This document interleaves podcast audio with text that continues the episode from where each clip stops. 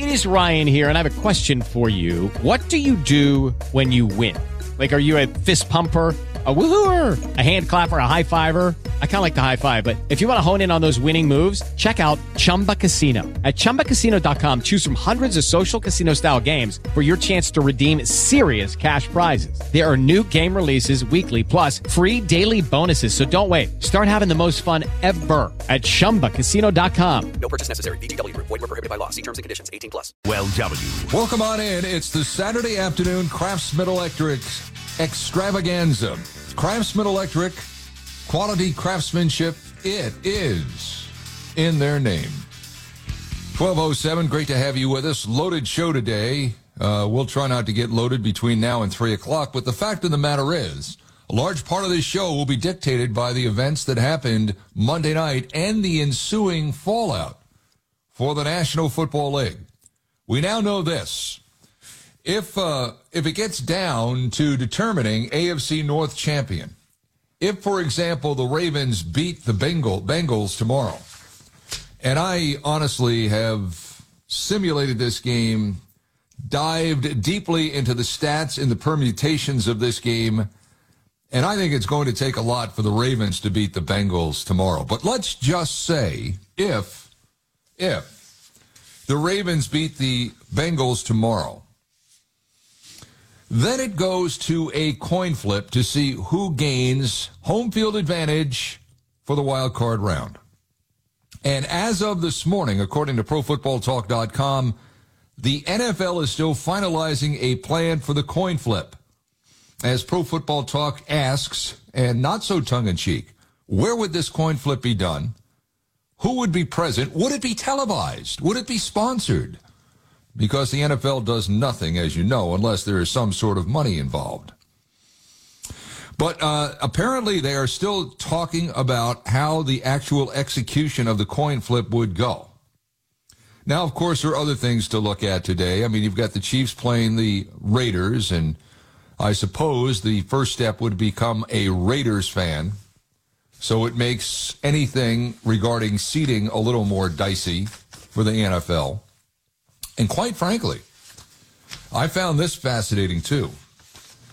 The NFL was considering a coin toss to resolve the Bills-Bengals game. This again from ProFootballTalk.com. The NFL considered a broad range of possibilities for dealing with this unprecedented situation. Bills-Bengals game, although changing the existing rules for dealing with the aftermath of an ultimately canceled game, and again, the game was canceled, opens a possible can of worms. The league brainstormed through a bunch of potential choices, and one of those potential choices for solution included resolving the Bills-Bengals game the same way the league may use to determine home field advantage for a potential Ravens-Bengals wildcard game. And that would have been a coin toss. Now, Richie McKay, whom I've known for many, many, many years, back to my days when I was doing the Tampa Bay Buccaneers broadcast, part of that broadcast team. His dad, John McKay, was the head coach. Rich is the competition committee chairperson. He said yesterday in a conference call that the coin flip was not discussed inside competition committee, but it might have been discussed in a larger 32-team sense.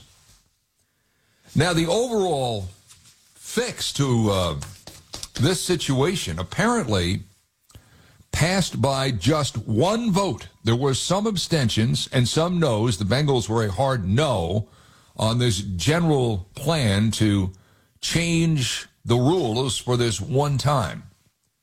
It almost failed. One vote. Kind of like the Speaker of the House. So as we enter today, I guess if you're a Bengals fan, you root for the Raiders. Tomorrow, you root for the Ravens to come in here with a decimated team, no Lamar Jackson at quarterback, and you root, of course, for the Bengals to beat the Ravens. Standing by to weigh in on this from ProFootballFocus.com, one of the best analytical websites on the planet about anything, is the heart, the mind, and the soul of that operation. Nothing happens at PFF.com right here in Cincinnati unless Sam Monson says, go, do it, hit the button. And he's carved out some time here to join us here on 700 WLW. And, Sam, how are you on this glorious day? I'm doing well. How are you? I'm great, Sam. I really am. I don't think that Monday was all that good. Tuesday was a lot worse, and things are improving, both for DeMar Hamlin. Now we get into the nitty-gritty of what happens next. Bengals are going to play the Ravens on Sunday. It sounds like if they win that game, all of these other parameters about coin flips and things like that go away. But it all starts with the Bengals beating the Ravens in this final game of the season, correct? Yeah, I think so, which is something I think they should do. They're a better team than the Ravens right now, particularly if Baltimore can't bring Lamar Jackson to the table, which I think they're probably better off not doing. Getting a healthy Lamar Jackson for the playoffs is more important to them than trying to adjust their seeding in the playoffs. So I think anything they can do to make sure that Jackson is 100% go once they get to the postseason is the most important thing for them. Yeah, and that could very well be a rematch with Cincinnati the following week. So to the Ravens now, with the way this has gone down in terms of the effects of Monday night's cancellation, for the Ravens now, you know, what's the point? You know, they're already in. They're probably going to be that last seed, and they'll most probably, or next to last seed, and they'll most probably play the Bengals in round one. So, yeah, what would be the point of playing Jackson anyway, right? Yeah, I really don't think there's much of an upside for them to put Lamar Jackson out there, and they're a very different team this season when he hasn't been out there, when they've had to rely on it just hasn't been the same thing. So it's a game certainly Cincinnati should be looking to win. Let's just, before we get into the all this seeding stuff and neutral sites, Baltimore's got a good defense. There's no question about it. They're a little suspect in their secondary, but they're very active up front with their front seven. Offensively, it's Lamar Jackson-centric. When you roll Huntley out there, it doesn't really get all, you know, it gets worse. There's a drop-off. After him, there's a real drop-off. It just seems like Baltimore is in this situation every single year. They're playing end of the year with a quarterback who is not even their third string guy. Why is that? Is that all because of that offensive design, and it's designed around a running quarterback? Is that why quarterbacks don't seem to last full seasons in Baltimore? Yeah, I think it's certainly becoming a concern for them that Lamar Jackson, the worry has always been for quarterbacks to run the ball a lot. Are they going to get injured too much? Are you going to miss out on your quarterback for big portions of the season? And that's why you don't build an offense like that. Well, Lamar Jackson for the last couple of years now has been exactly that problem. He's missed significant time in each of the last 2 years.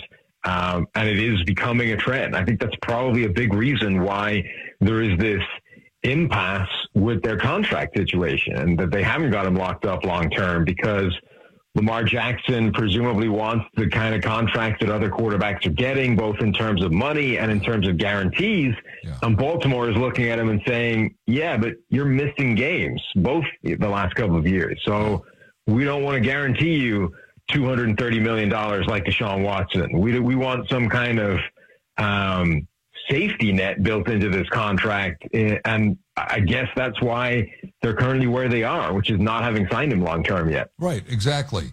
As you look at that offense without Lamar Jackson, maybe without Tyler Huntley, Anthony Brown is the next option. They can run the ball. J.K. Dobbins is healthy. He can run it. Gus Edwards, he's healthy. He can run it. They even use Justice Hill. It's a very much ball control kind of offense. They'll throw it to Mark Andrews. He's their favorite receiver. But after that, there's not a lot going on with that team offensively. Can they roll in here to Cincinnati in this final game of the season and put up what has now become their blue plate 16, 18, 19 points a game and expect to win? Probably not. I think it's going to be tough to do, particularly with the kind of game that they had a week ago against Pittsburgh, where we saw a very unusual game plan deployed by the Steelers to try and stop that run game. They rolled in there with like legitimate six-man defensive fronts, the kind that you see in high school and colleges sometimes, to try and stop that run game because they had zero belief that the Ravens could pass the ball. So they were absolutely prepared to just sell out against the run and say, if you can make passes over the top, maybe we'll adjust, but we don't think you can. I don't think that Cincinnati will necessarily adopt that. I think the Bengals probably have faith in their run defense as it stands. But I think it sort of shows that that type of hyper-aggressive, over-the-top run defense alignment works against this Baltimore offense without Lamar Jackson there. So that, I think, is a bigger concern for Baltimore going forward, that they've just seen a team show that kind of game plan, and they did nothing to dissuade anybody else from trying it in the future. So you expect Cincinnati to win this finale. It sounds like that this is a game that you're going to roll with the Bengals. Yeah, I think they should. Yeah, okay. Let's talk about the mechanisms in the wake of what happened here Monday night, which everybody agrees was a horrific situation. Now there's good news with the player, and that's great. DeMar Hamlin hopefully is on the road back to living a normal life. The NFL was presented with a number of options. The option that they're going to choose is to cancel the game. It's just as if it hasn't happened. And then they decide things like seeding, and they decide things like home field advantage in a championship game by metrics they simply don't want to do. But they really had no choice, I think, Sam. I mean, the other options of pushing the playoffs back a week, just having Buffalo and Cincinnati play next week, along with the NFC playoffs, and then the AFC picking up the week after, eliminating the off weekend between the championship weekend and the Super Bowl. That was just, I think from the beginning, I thought that was just too many hoops to jump through, was it not? Yeah, I think the bottom line with this is I think they were really in an impossible situation, you know, from the moment that the game was abandoned and, you know, 100% correctly. Like, I'm not criticizing that at all. I think that was absolutely the right thing to do, was to realize that the most important thing was DeMar Hamlin, his health, and walk away from that football game. From the point that happened, the NFL was in an impossible situation of trying to fix it. There was no good outcome. There was only what is the least painful, bad solution we can make to this, whether it was rearranging that game for some other time and juggling everything else about the AFC playoffs, whether it's abandoning it completely, canceling the game like they have done and living with those consequences, or whether it was, you know, awarding some kind of final decision for that game, whether it's Cincinnati wins because they were in the lead, whether it's, you know, whatever. There's no right answer to this. So I think that's the first point that you need to kind of make, is that whatever they did, they were going to get criticized for it. Yeah. That being said, I think the right solution was probably to abandon that game, to not try and rearrange it the way you were saying. But I don't like the idea that the proposed solutions they have to, you know, with home field advantages and neutral sites and all that kind of stuff, to me, it doesn't address the biggest problem of canceling that game, which is that it effectively hands Kansas City a bye week that they might not have had. You know, Buffalo had control of the number one seed and therefore that first round bye up until the point where that game no longer counts, at which point it swings to Kansas City and they now control that bye. All the sort of proposed solutions are just dealing with, well, what if Buffalo meets Kansas City, or what if Cincinnati meets Kansas City? Then because the bye, or because the seeding was done in this artificial way, we should adjust home field. We should make it a neutral site. It's like, yeah, but that doesn't address the fact that Kansas City's getting a week off. Exactly. Because this happened. Exactly. And also this whole thing about if the Ravens win this game in Cincinnati, that it then goes to, and then they would have to meet, most likely in the playoffs, that the home field advantage for that game, whether it's Baltimore or Cincinnati, will be decided by a coin flip. I don't know if there were any other options open to the NFL, but coin flip has always been, I thought, maybe I'm wrong, correct me, was the avenue of last resort Yeah, I think there's plenty of ways you could have separated Baltimore and Cincinnati statistically, standing-wise. I think there's plenty of things you could have used rather than a simple coin flip if you decided that that's a kind of tie break that needs to happen. So neutral field, we know it's not going to be Detroit. It's probably going to be Indianapolis. And if they really want to get, windy and swirly about it, I guess maybe Cleveland or Pittsburgh. But given what they were dealt with on Monday night, there was, as you say, no great solution. Is there one team that really suffers in all this? Kansas City benefits, certainly. Which team, in your opinion, suffers the most from this? Lucky Land Casino, asking people, what's the weirdest place you've gotten lucky? Lucky? In line at the deli, I guess? Aha, in my dentist's office. More than once, actually. Do I have to say? Yes, you do. In the car, before my kids' PTA meeting. Really? Yes. Excuse me, what's the weirdest place you've gotten lucky? I never win and tell. Well, there you have it. You can get lucky anywhere, playing at LuckyLandSlots.com. Play for free right now. Are you feeling lucky? No purchase necessary. Void where prohibited by law. 18 plus. Terms and conditions apply. See website for details. I think Buffalo, to me, feels like the most hard done by team, simply because, if they had the final two games play out the way they were expected to, they were the team in control of that number one seed. And I mean, the number one seed is the important thing in all of this to me, because that's the one that comes with the bye week, the week off. Like that is the most valuable thing attached to the various scenarios. It's not home field advantage, which has become a smaller and smaller thing over the last few years. It's the fact that whoever finishes with the number one seed gets a week off, which is less important in terms of rest and getting players back. But it's a game you're not at risk. It's a game you're not going to get dumped out of the playoffs in. Everyone else has got to play somebody, and however small that chance is, you can get knocked out of the playoffs by one of those teams. So I think ultimately Buffalo suffers the most, because had they come back in that game, and who knows how it would have gone, if they'd won that and then won week 18, Buffalo has that number one seed. Now they don't have, they need help to get that back. And okay, you can make a kind of similar argument for Cincinnati, that if they win that game and then they win their final game, they could get some help and they would have had the number one seed. But I think the Bills, because they had control of that going into that game, suffer the most. Yeah, absolutely. I agree 100%. Yeah, not the best of circumstances for sure. Sam Monson, PFF.com, the best analytical website on the planet. And you have just heard from the man who is the major domo there. Sam, stay well. We need to hear your voice, and we'll visit down the road. Thank you, sir. Take it easy. If Buffalo and Kansas City both lose, and again, Kansas City plays this afternoon, and Cincinnati beats the Ravens, a Bills or Bengals versus Chiefs championship game would be at a neutral site. Where is that? Detroit can't do it. Indianapolis can't do it. You're talking about the city of Buffalo, the city of Cincinnati, the city of Kansas City.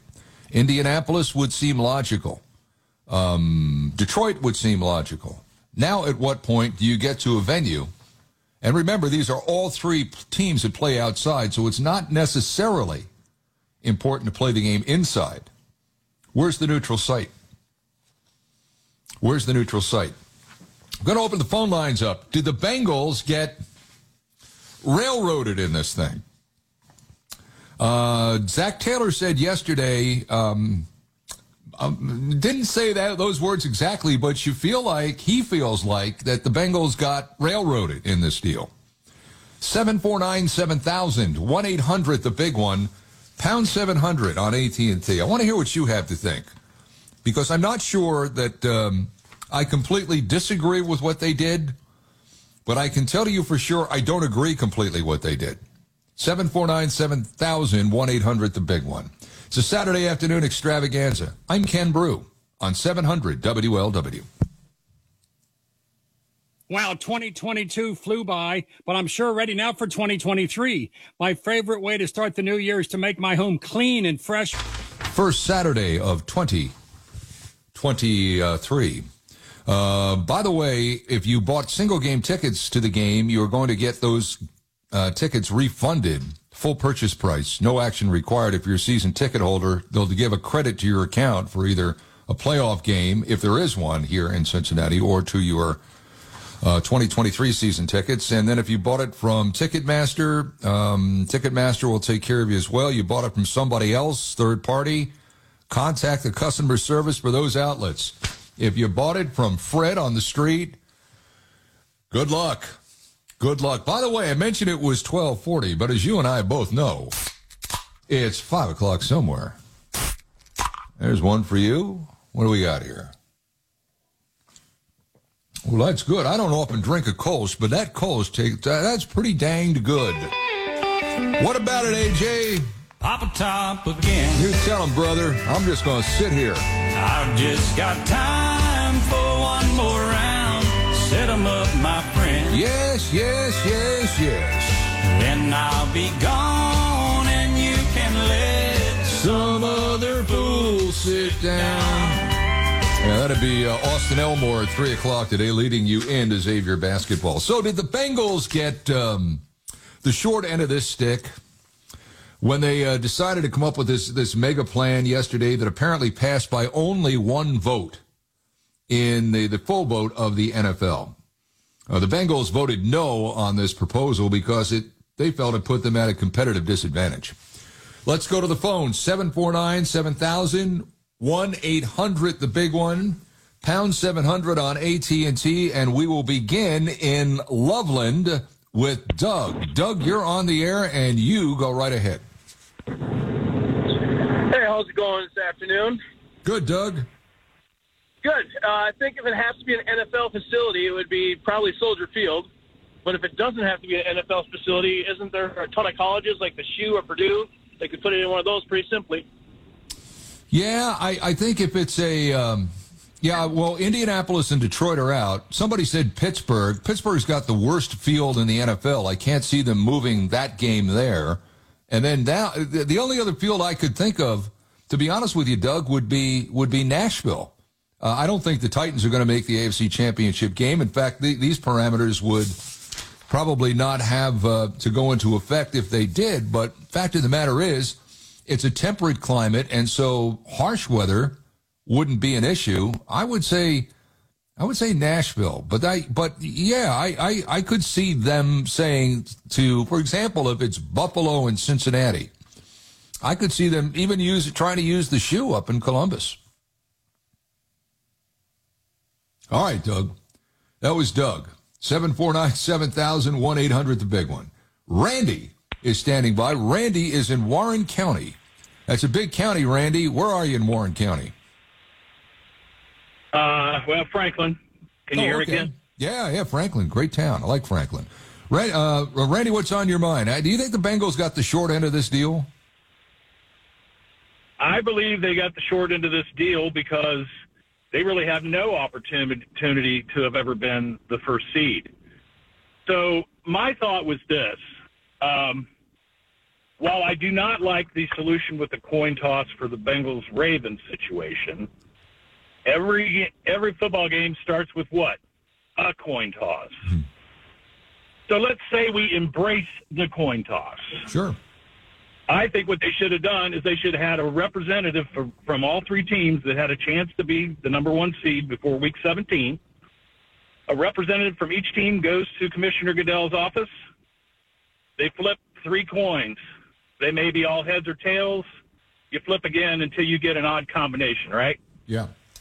Whoever the odd man is, they are out. The two remaining teams flip one coin, and whoever wins that, they're the number one seed. What? Well, so you would have done that before tomorrow's games? Yes, absolutely. Okay, well, would that then not have made some of these teams, for example, if you're going into that game and you're the Bengals, for example, and you've lost that coin toss, and you know you really don't have to, well, there would be another coin toss waiting for them with the Ravens, so it may make my point moot, but if you're going into that knowing you have no shot at the number one seed, does that make you pull a lot of your starters and put that game at less than a competitive game? You see what I'm saying? If you know that going in, you still have an unequal number of games between the Bills, the Bengals, and the Chiefs. The Chiefs would probably go all out in that scenario that you've outlined, all out in that scenario today.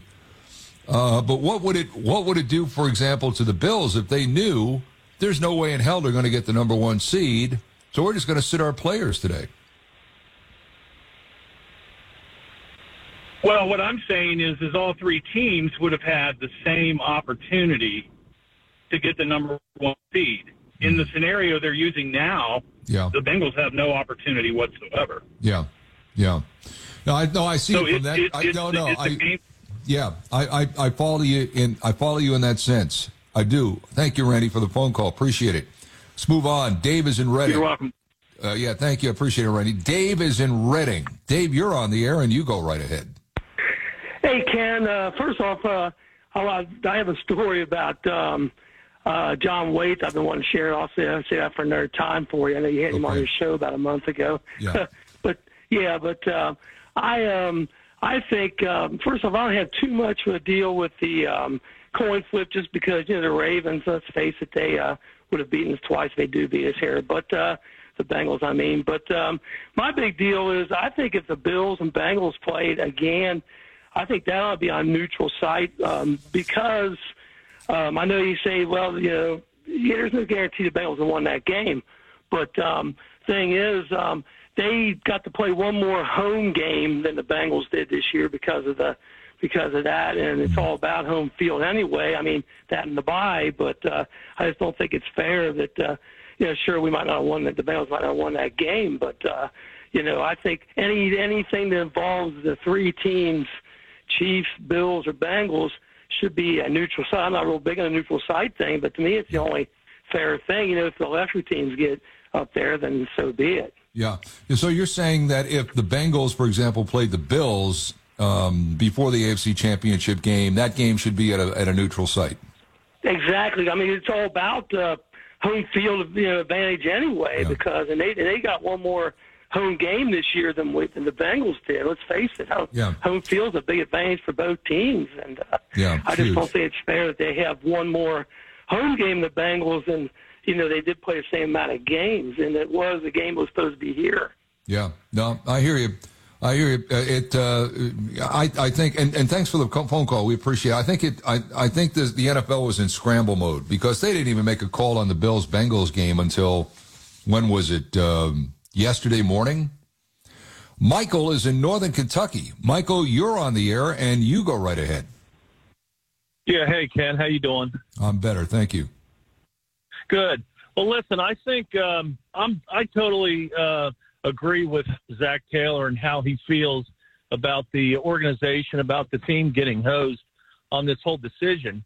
And I think given the circumstances, no one was probably thinking about the fact that, under the conditions, if the Bills didn't want to play the game and Zach was trying to be accommodating, it's almost like they should have forfeited the game, and the Bengals should have basically gotten the win because the Bills players and the coach, they didn't want to play the game. And I understand that Zach, he was being accommodating and agreeing to whatever McDermott wanted to do, but in other circumstances where a sport is being played and say, there's not enough players to put a team on the field. Yeah. That team has to forfeit.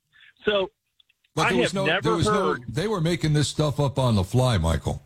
They were making it. Yeah. This was totally seat of the pants for the NFL. I think it highlights the fact that they had no plan, and they should. This has got to be a lesson for them that you've got to have contingencies for everything. But you're saying Buffalo should have forfeited because they did not want to continue the game. It was reported now that Zach Taylor told Sean McDermott, we really don't want to play this game now either. So I don't know how you can just automatically dump it on Buffalo because they had a guy that had a heart attack and they really didn't want to continue the game, because it sounded like the Bengals were in the same boat. With Lucky Land Slots, you can get lucky just about anywhere. Dearly beloved, we are gathered here today to... Has anyone seen the bride and groom? Sorry, like, sorry, we're here. We were getting lucky in the limo and we lost track of time. No, Lucky Land Casino, with cash prizes that add up quicker than a guest registry. In that case, I pronounce you lucky.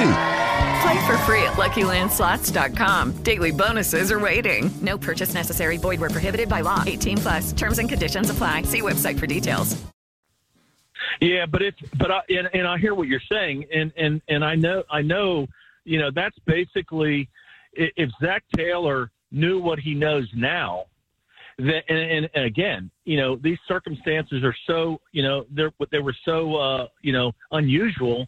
Yeah. That no one really was thinking other than the fact that, you know, we're going to do whatever we can to accommodate them. And I think both coaches probably after the fact were pretty confident that they were going to resume the game, you know, maybe the next day or so when things were kind of a little bit less chaotic. Yeah, but the Buffalo coach took his team to the airport. He was out of here that night, you know. I mean, so when he took his team to the airport, I said, there's no way in hell they're playing this game tomorrow or the day after.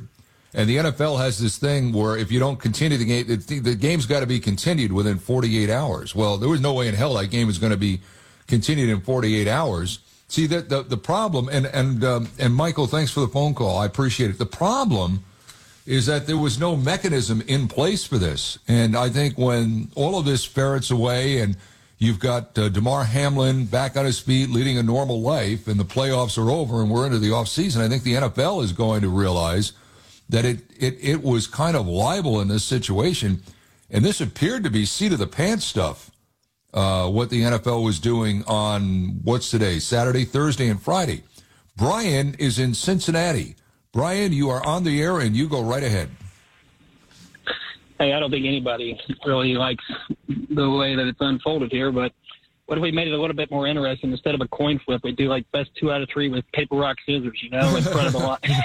Oh, yeah. We'll just have, everybody think about it. If they win their first one, you know, or whoever wins the first one, the crowd would go wild, and you get 2 more chances. Yeah. No, but on a serious one, though, I wonder if they're going to offer to season ticket holders, offer tickets to them first and at the same price that they were offering it to us before this unfolded, you know, because those prices were a lot less. I can tell you exactly what it says here. The open market. It says for Bengals season ticket holders, their tickets and parking costs automatically credited to their accounts, and they can use the credit toward tickets to a home playoff game if the Bengals play one, 2023 season tickets, or get a cash refund. Now, you're saying that the playoff tickets are more expensive than the regular season tickets, right?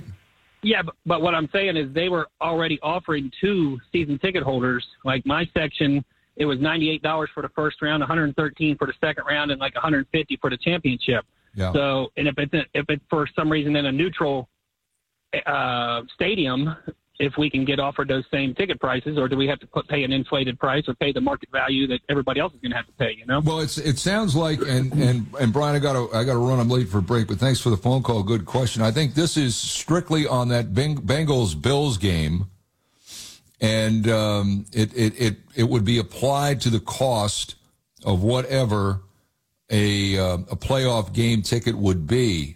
So, Mike, I think the answer going forward is whatever the price of that game cost a season ticket holder on Monday night, that specific price will be applied if you want to get a playoff ticket. And Mike, again, I don't have a season ticket, but you had a right, if I'm not mistaken, to apply first for playoff tickets if you were a season ticket holder. But again, like the NFL, I think the Bengals ticket office is scrambling here too. You know, do they have the staff to do this and sell playoff tickets? I don't know. I do know that if this thing, God forbid, this thing rears its ugly head again next year, it would be my guess that the NFL and each of its individual teams won't have to go through scramble mode, which is what they did this week. We'll see. I mean, they did not. As Goodell, the only thing that Roger Goodell said this week that made sense was, this is not a perfect solution, and it's not. 12:55, Ken Bruce, 700 WLW. It's a Saturday showdown. Yes, unbelievable. Sean Miller's Musketeers head to Pennsylvania for a Big East battle with Villanova. Three! How about that? Nothing but net. Get the red-hot action live today at 4. Oh, my goodness. Can you believe it? From the logo. On 700 WLW and the 700 WLW live stream on the iHeartRadio app. You know what it's a good day for? You got it. Head on down to one of my favorite places on the planet, Little Miami Brewing, in the heart of downtown historic Milford. Just there the other night. They have so many great new beers on tap. 10% off in January on all the Little Miami merchandise, hoodies, sweatshirts, absolutely. And they've got a new beer on tap. Don't Feed the Hippies. That's the name of it. ABV, 7.8%. It's the third beer in the hippie series of German lagers, and it is absolutely fantastic. There's music inside the brewery tonight, 7 o'clock, Tin Whiskers. And tomorrow, well, tomorrow you can head on down there if you'd like and pick up tickets for their latest Rockin' on the River concert series. Backed by popular demand, Signs of Life, the American Pink Floyd tribute band. That will be next Saturday night at their brand new event center. Little Miami Brewing, in the heart of downtown historic Milford. Hey, truckers, it's time for today's Roll Hall. Yo, 700 WLW. It's the Saturday afternoon extravaganza presented by Craftsman Electric. Quality craftsmanship. It is in your name. It is in their name as well. So a little bleary-eyed, as they say, after staying up last night and watching the House do its thing, the House of Representatives. Kevin McCarthy finally elected Speaker of the House after 15 rounds.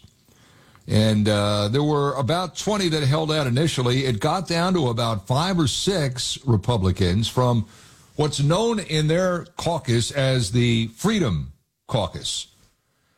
Very hard right-wing Republicans. Matt Gaetz would be in there. Lauren Boebert would be in that group, several others, and they were holding out. They wanted things. After a while, I think they just wanted things to want things, but they finally came around to just vote present, and McCarthy, very late last night, got the votes he needed, and he is the new Speaker of the House.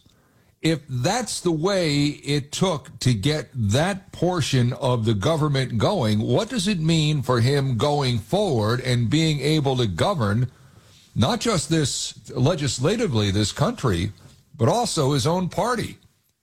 Standing by is someone who knows, because Anthony Russo follows this. He follows it intently. He is at #BeTheChange. You can follow him on that website. The Truth Will Set You Free is his podcast. We've had Anthony on a lot. It's great he can join us here today on this Saturday. Anthony, how are you on this glorious Saturday? Fantastic. How are you doing, Brew Daddy? Hey, listen, man, it's you wake up, you win. I woke up early after staying up late last night, and you know, I worked in Washington, D.C. for 4 years. I know how the sausage is made. I don't think a lot of people were really paying a lot of attention to this. The average guy walking around on the street, the average woman walking around on the street. But I think underneath this, there may be some things that for Kevin McCarthy going forward could be problematic, not the least of which, you hit somebody the wrong way on the wrong day, and they could lead a charge to get you just removed from the seat. Only going to take one. Did he give up too much, in your opinion? So I think you and I, we've had a lot of conversations. This might be the first time that I think we slightly disagree on this one.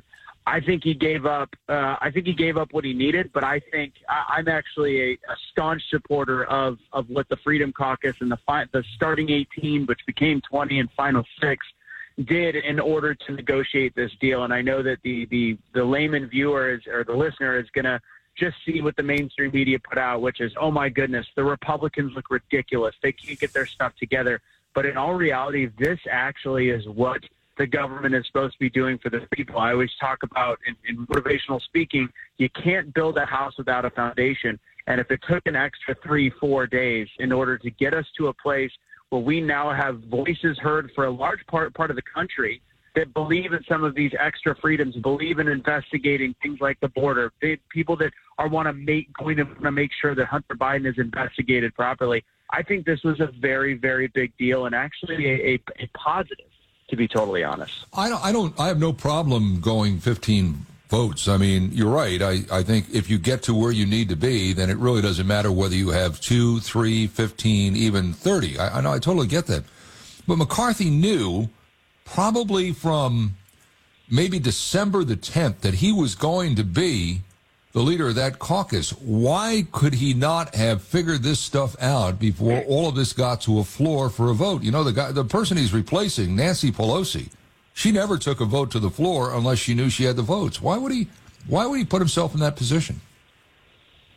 You know, I don't think he wanted to. I think he knew that there was going to be a little pie on his face going in, and I think that was part of the negotiation tactics from the hardliners against him. They knew that he didn't have the votes. He knew that he didn't have the votes, and I think they called each other's bluff until it was day one to figure out if he was going to be put in place and if they would back down. And the one thing we learned, especially about the final six, and again, I'm including all 20 really in this group, is they found it important in order to make a quote-unquote public mockery. I think this is a similar move to what they did with Governor Abbott and DeSantis did with people at the border. You have to be willing to go past the bluff phase and say, we're going to take it all the way to the end. We're going to bus people to all these rich areas in New York, and we're going to, Martha's Vineyard. We're going to go over until there is something done where people see what is really going on inside of making the sausage, like you said earlier. And I think that's why it took until they hit the floor. I think both sides thought that one would concede first, and ultimately 20 beat several hundred, so a couple hundred. Dan Crenshaw, who obviously is a representative, Texas, I think Houston is his area that he represents, said on one of the cable shows this week that all that these 20 wanted was attention, that they wanted to get on television, that they wanted to be interviewed on live television. I think that's a little simplistic. In fact, I'm not sure that was the case at all for some of the 20. But what do you figure they got? What, for example, Matt Gaetz, what did he get out of this? Was he promised something? Is he going to be chairman of the committee that he wants to be promised? What about Boebert? Same thing with her. What do they get out of this? Honestly, I think it's hilarious. Dan Crenshaw has lost the faith of a lot of modern Republicans. He is now becoming part of the establishment, especially with my followers. They're not Dan Crenshaw fans. And I want to state, I don't think I've seen Gaetz, Boebert. I haven't seen any of them. Biggs, I haven't seen any interviews on them, even on the mainstream networks like Fox. I haven't seen any. I could be wrong, but I watched as much as I possibly could. What do they get out of it? I think they're getting the fact that they get to show that they planted their flag in the sand. And yeah, there might be some of the concessions. It might be on some of the caucuses and the commissions needed to make sure that the constituents of this country that believe in line with them, their voices are heard. But there is no exacts on what they negotiated out of those commissions that they want to be a part of. But I mean, ultimately, I really just think that they wanted to have their faith to be people that were fighting back for their future constituents. I do think this will help in their vote in the future, in my opinion, based on what the Republican Party has started to move to. You referred to it, I think, as the hardline Republicans. I would say that is the quote-unquote MAGA Republicans, not Trump-related, but this new wave of Republicans. That's my personal opinion.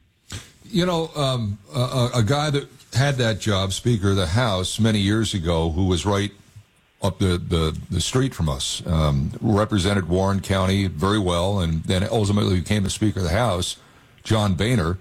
Politically, you can say whatever you want, whether you thought he was good for the job, whether he was not good for the job. He did a lot of good for the area that he served here for many years. But he was ultimately undone by members of the Freedom Caucus and the Tea Party group that was elected back in 2010. What of McCarthy? And do you think he is going to be as frustrated by the 20 that really was a hardcore six? Do you think he could run into the same thing that Boehner ran into? Boehner trying to govern and keep the caucus together ultimately could not. McCarthy is going to have some of the same dynamics with his group now coming up, starting today. Could this? Does he have the hand to be able to do this, or do you think that the Republicans have to worry about players going rogue? With Lucky Land Slots, you can get lucky just about anywhere. Dearly beloved, we are gathered here today to... Has anyone seen the bride and groom? Sorry, we're here. We were getting lucky in the limo and we lost track of time. No, Lucky Land Casino, with cash prizes that add up quicker than a guest registry. In that case, I pronounce you lucky. Play for free at LuckyLandSlots.com. Daily bonuses are waiting. No purchase necessary. Void where prohibited by law. 18 plus. Terms and conditions apply. See website for details. I mean, to be honest, I definitely think they have to be worried. The one speaker being able to, I mean, McCarthy's back is going to be against the wall for the next 2 years, plain and simple. And is that a good thing or a bad thing? I can see that it could thwart progress. It can thwart movement in the government.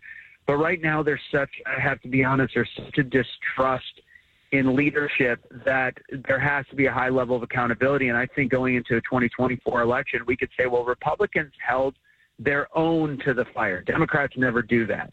So I think the fact that there's going to be the negatives that we could be stalwarts and we could stop progress, but there's going to be the positives where we could say we're not just fighting against the Democratic policies, we're fighting against the Republicans who make sure that the people's voices are heard. I think it's really just going to be how they discuss or spin the narrative on that. But yeah, McCarthy's butt is against the wall at this point, and at any given vote, any given bill, he might have a little bit of trouble, and I don't know. I don't think that's a bad thing.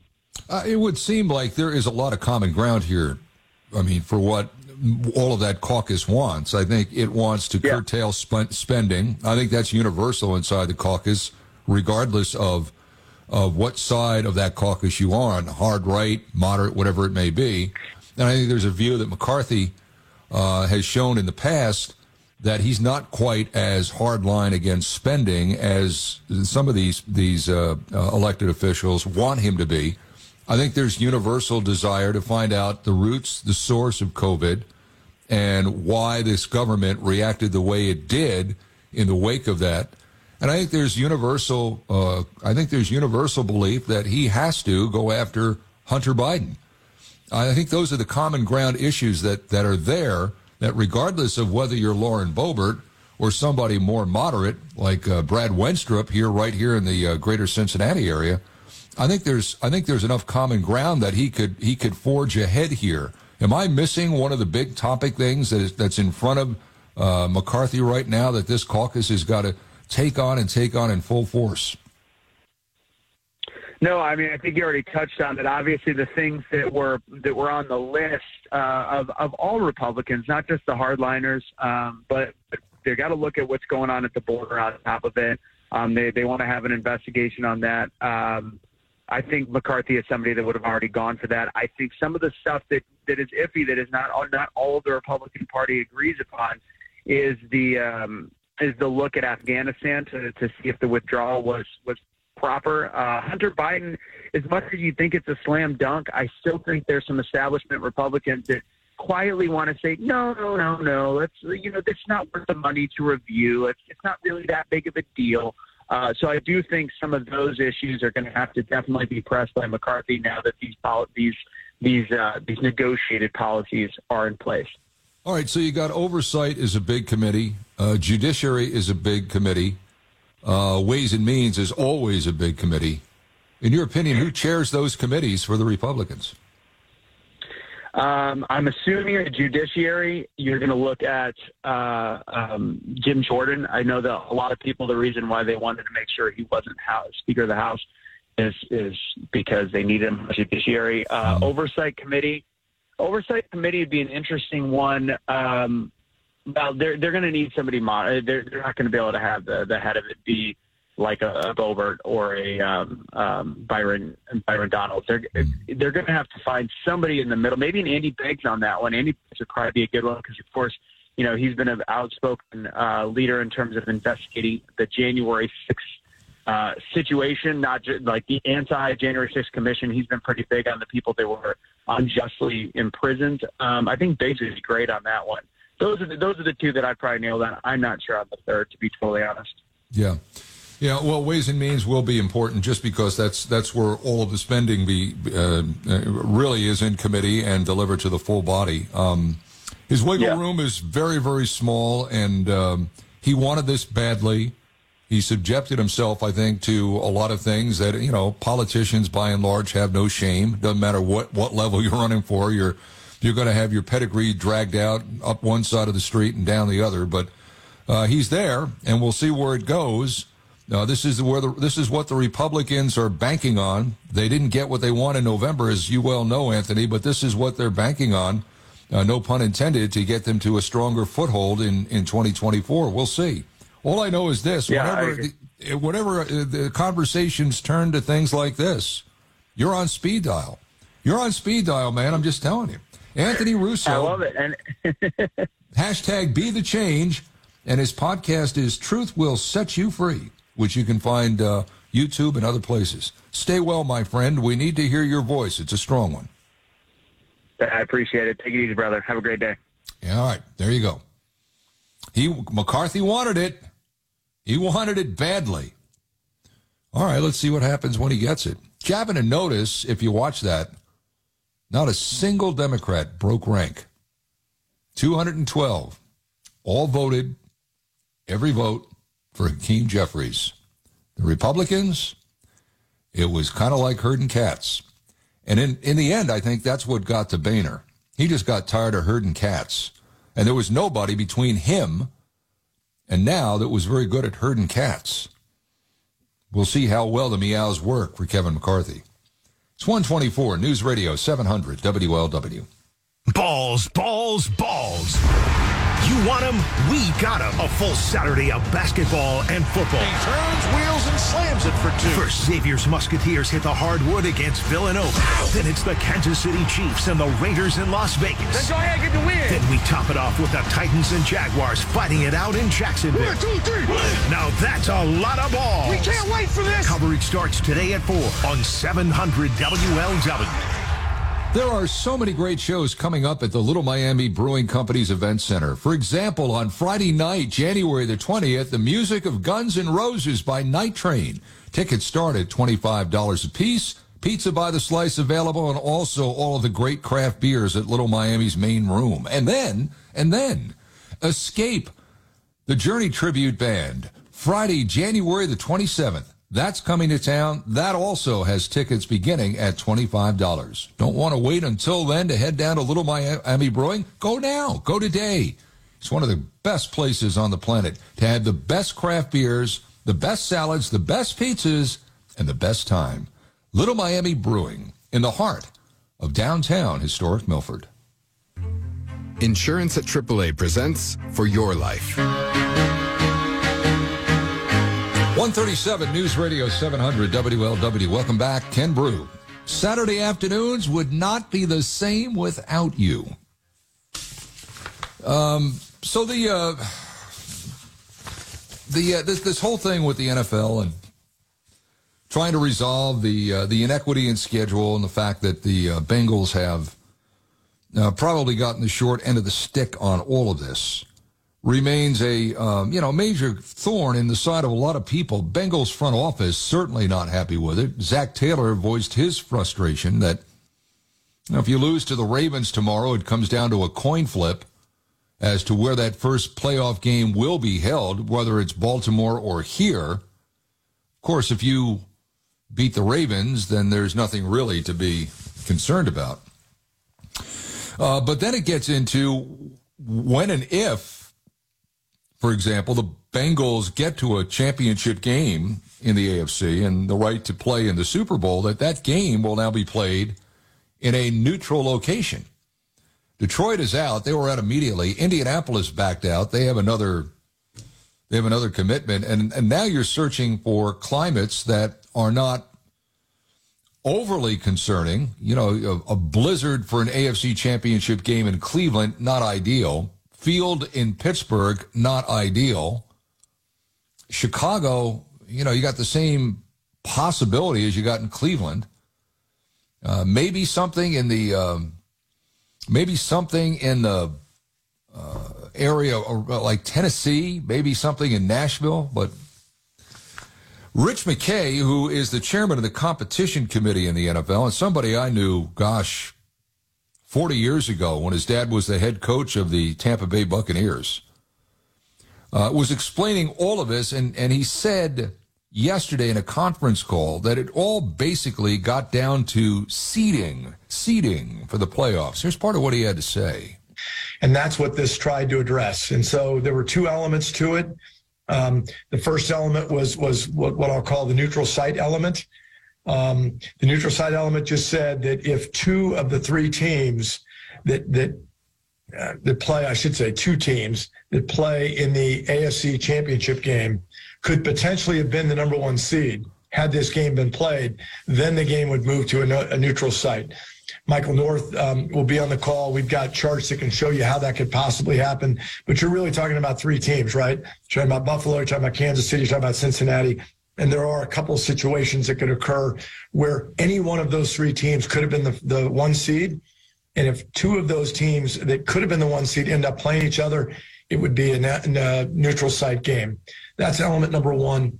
And I'll go to element two. Element two really involves two specific teams, one Cincinnati, one Baltimore, because you're in a situation where Baltimore is going to have played one more game than Cincinnati. And you're getting into a situation where they actually are going to play this weekend. It's hard to figure out. There's no perfect equity result here.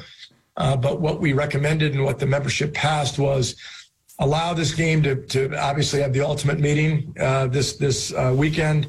If Cincinnati wins, no change. The seeding is as it is. If Cincinnati does not win, then Baltimore will have beaten Cincinnati twice and won't have a chance to have the championship of the division because Cincinnati has played one less game. So the proposal was that Cincinnati remain the 3 seed in that instance, but there's a coin flip to determine the home field in the event that Baltimore wins this weekend. I think, look, Baltimore doesn't have Lamar Jackson. Tyler Huntley has a bad arm. If the Bengals don't beat Baltimore this weekend, then I think a lot of the irate conversation is probably tamped down. I think it gets into what happens past that. Cincinnati's a 10-point favorite at home tomorrow, but it just proved the NFL was flying by the seat of its pants on all of this. They had nothing in place. This is the most buttoned-down business that's out there. And they couldn't run the eventual possibility of a late season game for whatever reason being canceled. Well, again, this is the league that played 2 days after John Kennedy was assassinated. So I think probably it would be prudent going forward to have these contingencies in place if, God forbid, this thing ever rears its ugly head again. Anyway, a little background, a little context. Clifton Brown from Ravens.com is going to join us at 2:36 to talk more about it and more about tomorrow's game.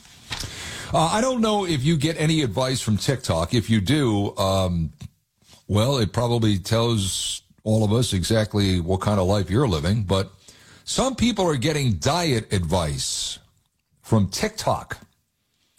And the latest rage on TikTok is a diet called the Lion Diet.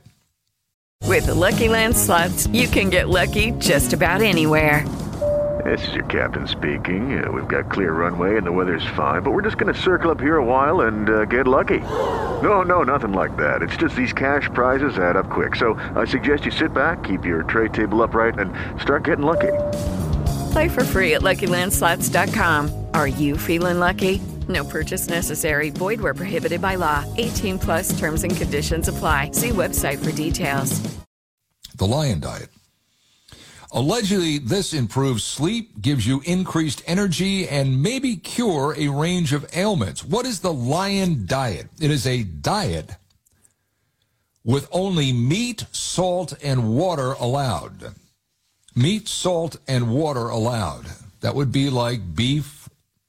It would be like pork, I guess chicken.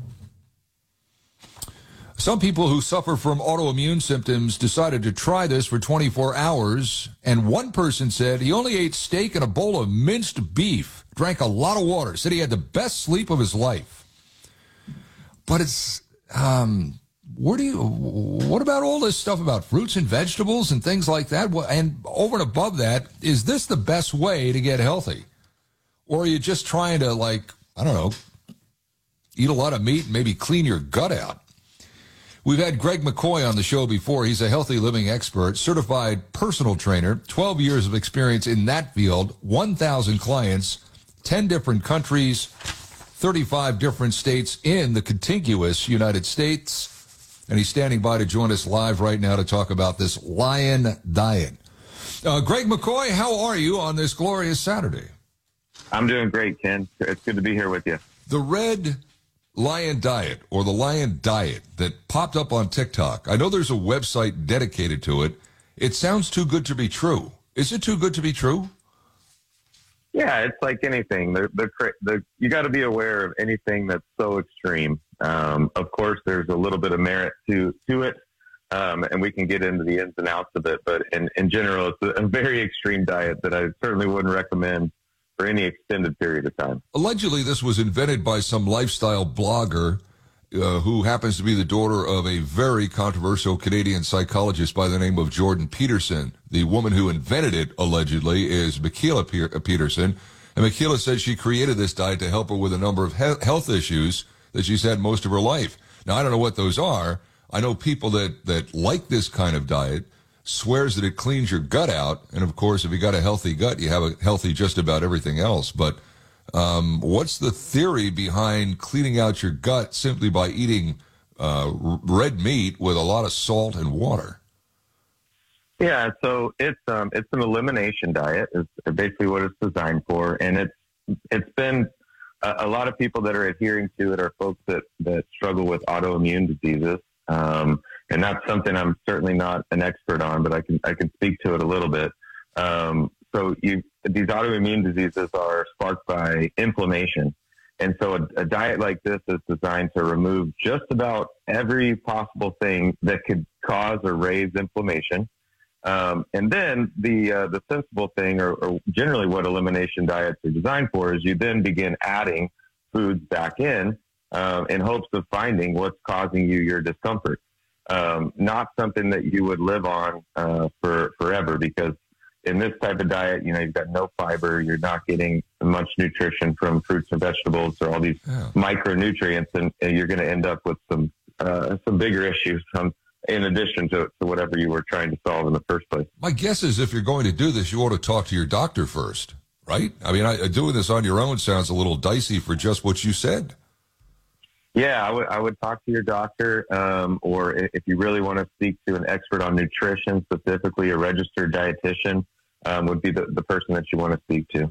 What if you don't get, I mean, look, there are commercials all over the place for quick ways to put fruits and vegetables in your body by taking pills, because it's so important to get fruits and vegetables. And now all of a sudden you're eliminating these kinds of things. And my guess is that this has to affect other areas of your body. I mean, it may be great for your gut if you stay on it. I think you have to stay on it for 6 weeks. But what happens to the rest of the body that isn't getting the nutrition it needs from those vegetables and fruits? Yeah, you'll probably end up deficient in several vitamins and minerals, which, in a 6-week time period isn't going to cause a whole lot of issues. I think the biggest issue with this diet is the lack of fiber. Which again is it's a long-term thing. Lack of fiber isn't going to negatively affect you in a very short amount of time. But over time, low fiber diets are connected with all kinds of cancers. I mean, having fiber in your diet is one of the best preventative ways you can keep your heart healthy and prevent several forms of cancer. Yeah. What just strikes me about this, and I think you and I have talked about this in the past, you can't run from a bad diet, but you just can't have a diet that works for you and does what this allegedly does without having your body in some modicum of shape. In other words, if you're 300 pounds and you say, hey, I'm going to try this lion diet, I'm going to be fine after that. Well, it doesn't kind of work that way. I think there's a yin and a yang here, right? Yeah, it's people are attracted to things that are extreme, that are new. And it's very simple. You know, it's, you don't have to figure out your macros and your calories and all this stuff. You just eat nothing but meat. Like, so people are attracted to the simplicity of that. But you know, it's a ketogenic diet, meaning there's zero carbohydrates, and, you know, most of the population really does not like the way that they feel on a ketogenic diet. You go through this period, you know, which could be 3 days up to 2 weeks, where you're learning how to use a new energy source. And there's a lot of fatigue, and different discomforts that come with that. So it's not an easy one to stick to. It's easy because it's simple. The rules are very straightforward. Eat nothing but meat. But sticking to that diet is one, it's, you know, probably not the, it's not the healthiest way to go about it, but two, it's going to be really difficult and uncomfortable. Yeah.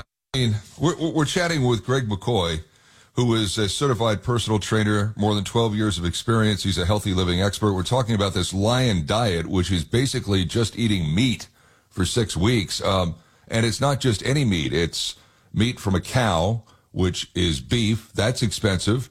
It's meat, for example, that from a sheep, that's lamb, that's expensive. From bison, that's expensive. You could go broke just trying to stay on this diet for 6 weeks. I mean, it's not like eating, you know, a nice big spinach salad every other day. This is beef that costs a lot of money right now. You better have some money in the bank if you want to do this. Yeah, for sure. Yeah, that's add that to the list of hurdles. But you know, I will speak to a few of the merits and a few of the things that you can take away from this diet. Not that I'm recommending to follow it by any means, but the fact that it's a high protein diet, those are proven to be the most effective way to maintain muscle mass and lose body fat. So that's something that you could take away from this diet that's positive. And for the people that are having issues, if you've got irritable bowel syndrome or you're having gut issues, just taking the concept of an elimination diet, meaning removing everything that might be bothering you and adding it back in slowly to figure out what is in fact causing you the discomfort isn't bad at all.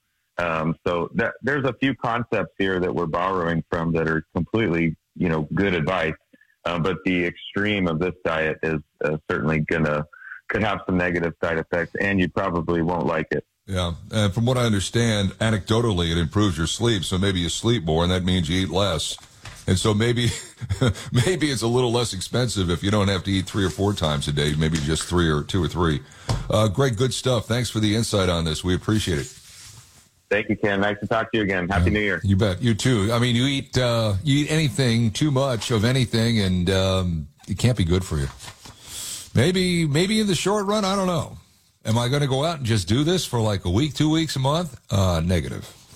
Will not. Hey, but if it works for you, 151 News Radio 700 WLW. People have always craved entertainment. During the Renaissance, boxing was very popular as it let rivals work out their differences, including Michelangelo and Leonardo da Vinci. A great crowd gathered to watch, but after 3 low blows to da Vinci's ding-dongs, the bout was over. Mamma mia! Today, we have something better. Eddie Fingers and Rocky Boyman. They're very entertaining and try to keep the low blows to a minimum. Eddie and Rocky. Monday afternoon at 3 on 700 WLW. You know, if you're going to try and sell a piece of real estate, whether it's land, whether it's a farm, whether it's a house, you need to partner with a pro. And that pro is Holding Realtors. They've been in the real estate business for a long time. The company since 1991, some of their agents have roots back to the 60s. And why? They're very good at what they do. They have the highest volume per agent in the business. What does that mean? It means they're not sitting around the office, popping Cheetos in their mouths, waiting for the phone to call and say, hey, I got a house I want to sell. No, they're out beating the bushes to find the best price for the house you own and the best value for the house you want to buy. That's why you need to call Holding now. 513-793-4800. 513-793-4800. Or on the internet, holding.com. The music we listen to all year long. The anthems that were our soundtrack for 2022. Roll Hall. I'm hauling frozen pizzas. I'm hauling dumbbells. Pump those weights. I'm hauling motion sensor plastic skeletons that jump out at you when you walk in front of them. Woo. I'm hauling beans. From hauling pizzas to plastic skeletons to beans. You can save when you get a Progressive Commercial truck insurance quote in as little as 5 minutes. Get a quote today at ProgressiveCommercial.com. Progressive Casualty Insurance Company and Affiliates. You're listening to 700 WLW. Also available on 94.5 FM W233BG Cincinnati. 700 WLW. Welcome back. Saturday afternoon extravaganza. Birthday to talk about today. John Ondrasik, whose stage name is Five for Fighting. John Ondrasik turns 58 years old today. Oh, come on, you know this song. I can't stand to fly. Guy talks like a tenor, sings like the falsetto. Not that naive. I'm just out to find the better part of me. This song came out in 2001. A couple of years later, he had a song called 100 Years, which seemed to be played at every single wedding I went to at that time. And I had John Ondrasik on the show last summer. He was making his way through town. He was going to play at Timberwolf. And I asked him, this kind of success, which did not come easy to him, how did it change his life? Here's part of what he had to say. Well, it's interesting. You know, certainly the dreams you've had as a child come true. You're playing large venues. People are singing your song back to you. You're traveling around the world. You're able to make another record, but only really till, you know, Superman was on Americatown. So certainly that kind of put me on the map. But really only till 100 Years came out did I feel like, okay, I'm going to do this for a while. You know, there's a blessing to being a one-hit wonder, but there's also a reality of this could go away very quickly. And so having 100 Years kind of back it up gave me a little confidence. Okay, you know, I think I'll be able to do this, you know, for the next 10, 20 years. And I've been blessed that the songs still stick around. And as I said, you know, coming here, I was laughing with my band the other night, you know, here we are 20 years later, still doing it. And we don't take that for granted. And as I said, that's one reason we're back in the bus doing a rock show, because you never know what tomorrow's going to bring. So we're going to go out and do it. John Ondrasik, 58 years old today. Five for Fighting. As you know, I am passionate about a lot of things, sports and music. Here's something else I'm passionate about. It's what I drive, and I drive BMWs from the BMW store right here in Cincinnati. Did you know there are over 350 BMW centers in the United States? There's only one BMW store. They have great door-to-door customer experience, and they're just 10 minutes north of downtown Cincinnati, right off I-71. I've often said this, I'll say it again. If you're riding through life, you might as well ride through life in luxury. You'll always find that at the BMW store. In a moment, why, if inflation seems to be coming down, do prices at the grocery store seem to be still a little overinflated? We'll explain that dynamic next. Time now for the news. News Radio 700 WLW. News, traffic, and weather. News Radio 700 WLW, Cincinnati. We are talking about the economy starting the new year with some good news. This is the 2 o'clock report. I'm Sandy Collins. Breaking now, this new jobs report out this week has potential borrowers hoping that the slightly better than expected jobs. 207, welcome back. It's the Saturday afternoon extravaganza presented by Craftsman Electric. Quality craftsmanship, it is in their name. Coming up, 236, Clifton Brown, Ravens.com. On the perspective of tomorrow's game from Baltimore's point of view, and also just all that went down over the last 48 hours about playoffs and coin flips and things like that. That's at 236. The Fed has interest rates right now at 4.5%.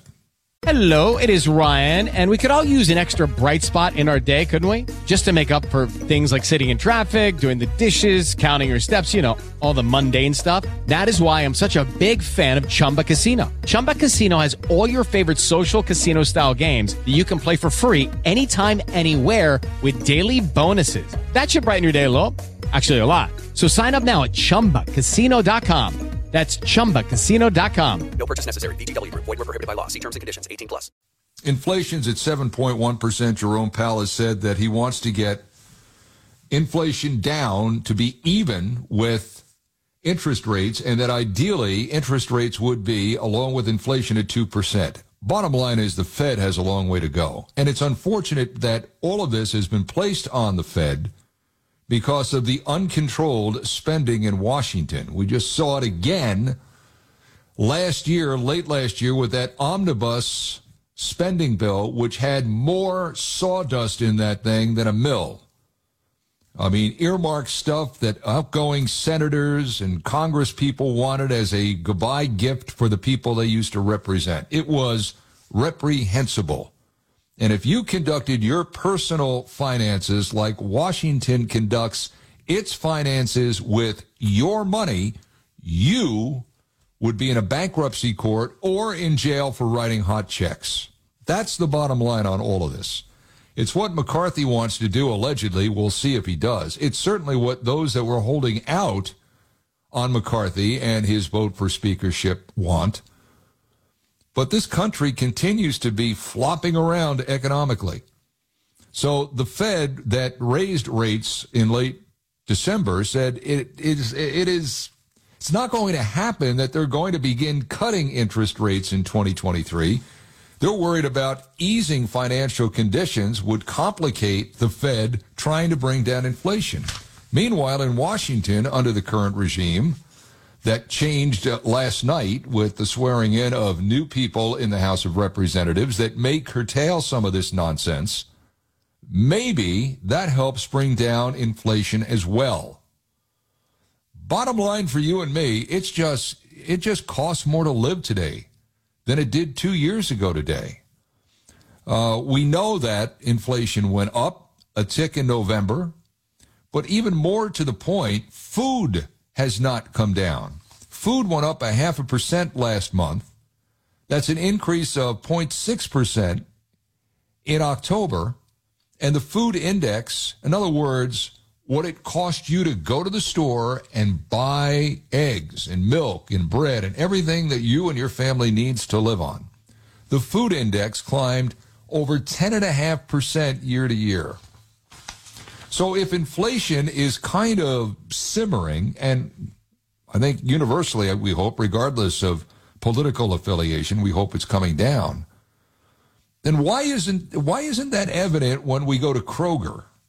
Or we go to Meijer, or wherever we shop for groceries? Why are those prices, in some cases, very inflated? Why are they not coming down?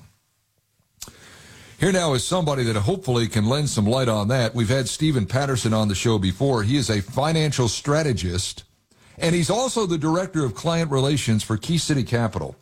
He knows this stuff inside out. And I wanted to get him on today as we approach the first weekend of this year and get some indication as to whether or not things will ease in 2023. Stephen Patterson, how are you on this glorious Saturday? I'm outstanding, Ken. Happy New Year. Happy New Year to you, too. It so far has not been a happy New Year for anybody shopping for groceries. I mean, I'm seeing here where the CPI, the Consumer Price Index, went up 0.1% October year to year. It's not coming down as the overall rate of inflation is coming down. What's going on here? Yeah, you have a couple of different things that have happened with regards to prices. 10.6% on food year over year. So your numbers are solid, but you have supply chain issues.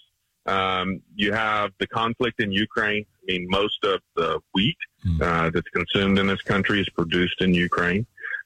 You've had a drought that went across the Midwest and California. And then ultimately the transportation costs, the gas and diesel that's used on farms to get the product from the farm to the market, have been significantly higher. And it takes a little bit of time for that to adjust.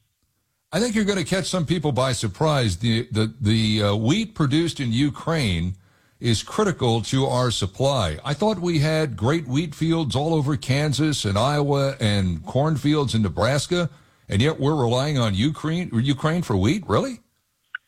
Yeah, there's obviously tremendous consumption across our Midwest, but we import a lot of that from Ukraine as well.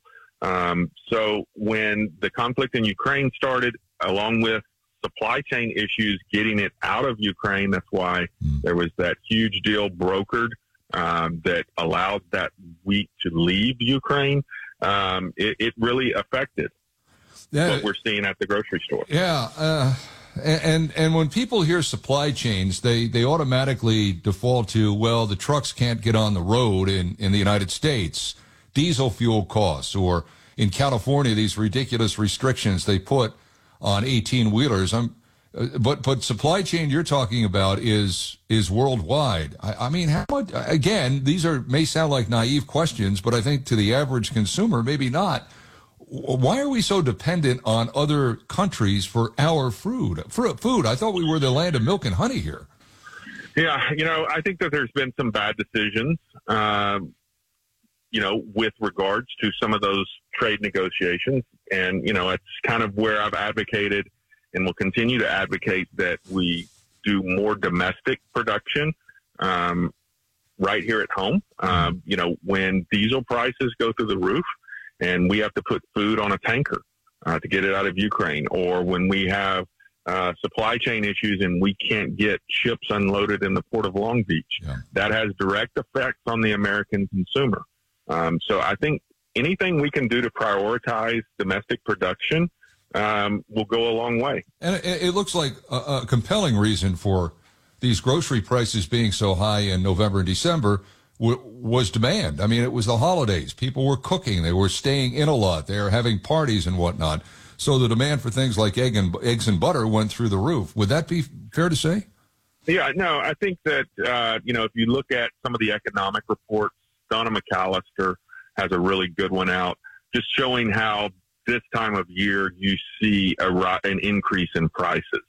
November 23rd, there was an analysis done by Bankrate. Right. Mm-hmm. And 6 of the 10 most inflated prices were for food. So turkeys, bakery items, eggs, flour, prepared mixes, things that we use during the holiday season become in greater demand. When you put all of these external pressures on top of what naturally happens this time of year, you see some pretty significant jumps. Yeah. Yeah, and I hear you what you're saying about poor decisions. I think, the war on fossil fuel is at the root of all of this stuff. And if indeed there was more fuel coming out of the ground, more diesel refined, I think maybe at least the internal problems that we have here in the United States of getting products from point A to point P, I think the stress on that may go away to a great degree. I know that flies in the face of the ideology of those that are in control of Washington right now. But I think if you look at all of these things, it's our own fault on a lot of it. We've shot ourselves in the foot on a lot of this stuff. Listen, there's no easy way to say this. But, the American consumer right now, a significant portion of the inflation that you're feeling at your home is directly attributed to the Green New Deal. You need an efficient energy policy in this country. People look at energy policy and they only want to say, well, that's the price at the pump. Well, yeah, that's true. But that price of the pump is extended to every good and service that comes into your home, because nothing you receive doesn't come from an 18-wheeler or a diesel train. Yeah.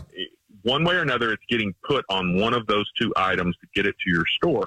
And so with an efficient energy policy, yeah, I think that this inflation is probably cut in half. We also need an efficient spending policy at the federal level.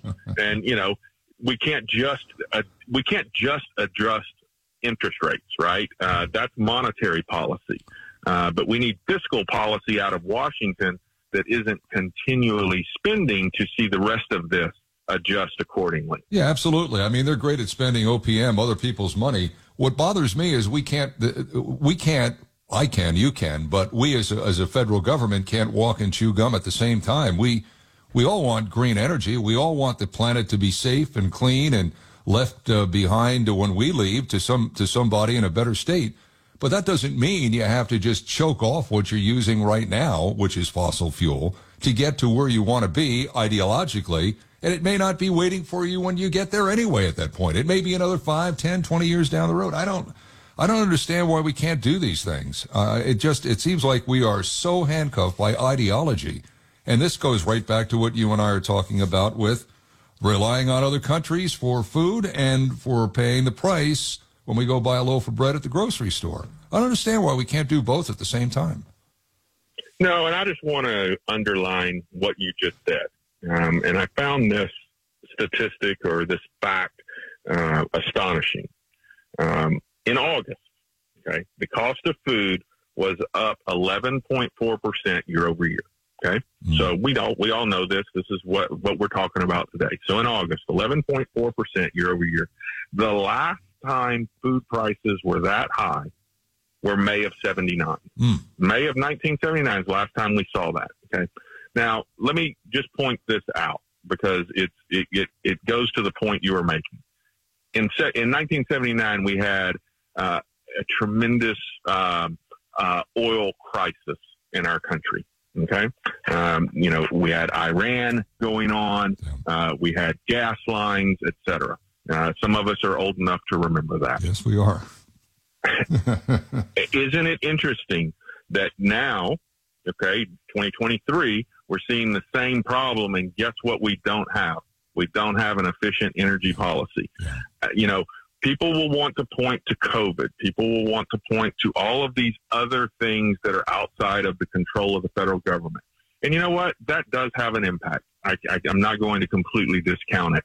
But what I'm also going to say is if you want to solve this problem, have an efficient energy policy in this country, and food costs come down, goods and services come down, and life begins to return to normal, and you don't have to pay a 7.5% interest rate on a 30-year mortgage.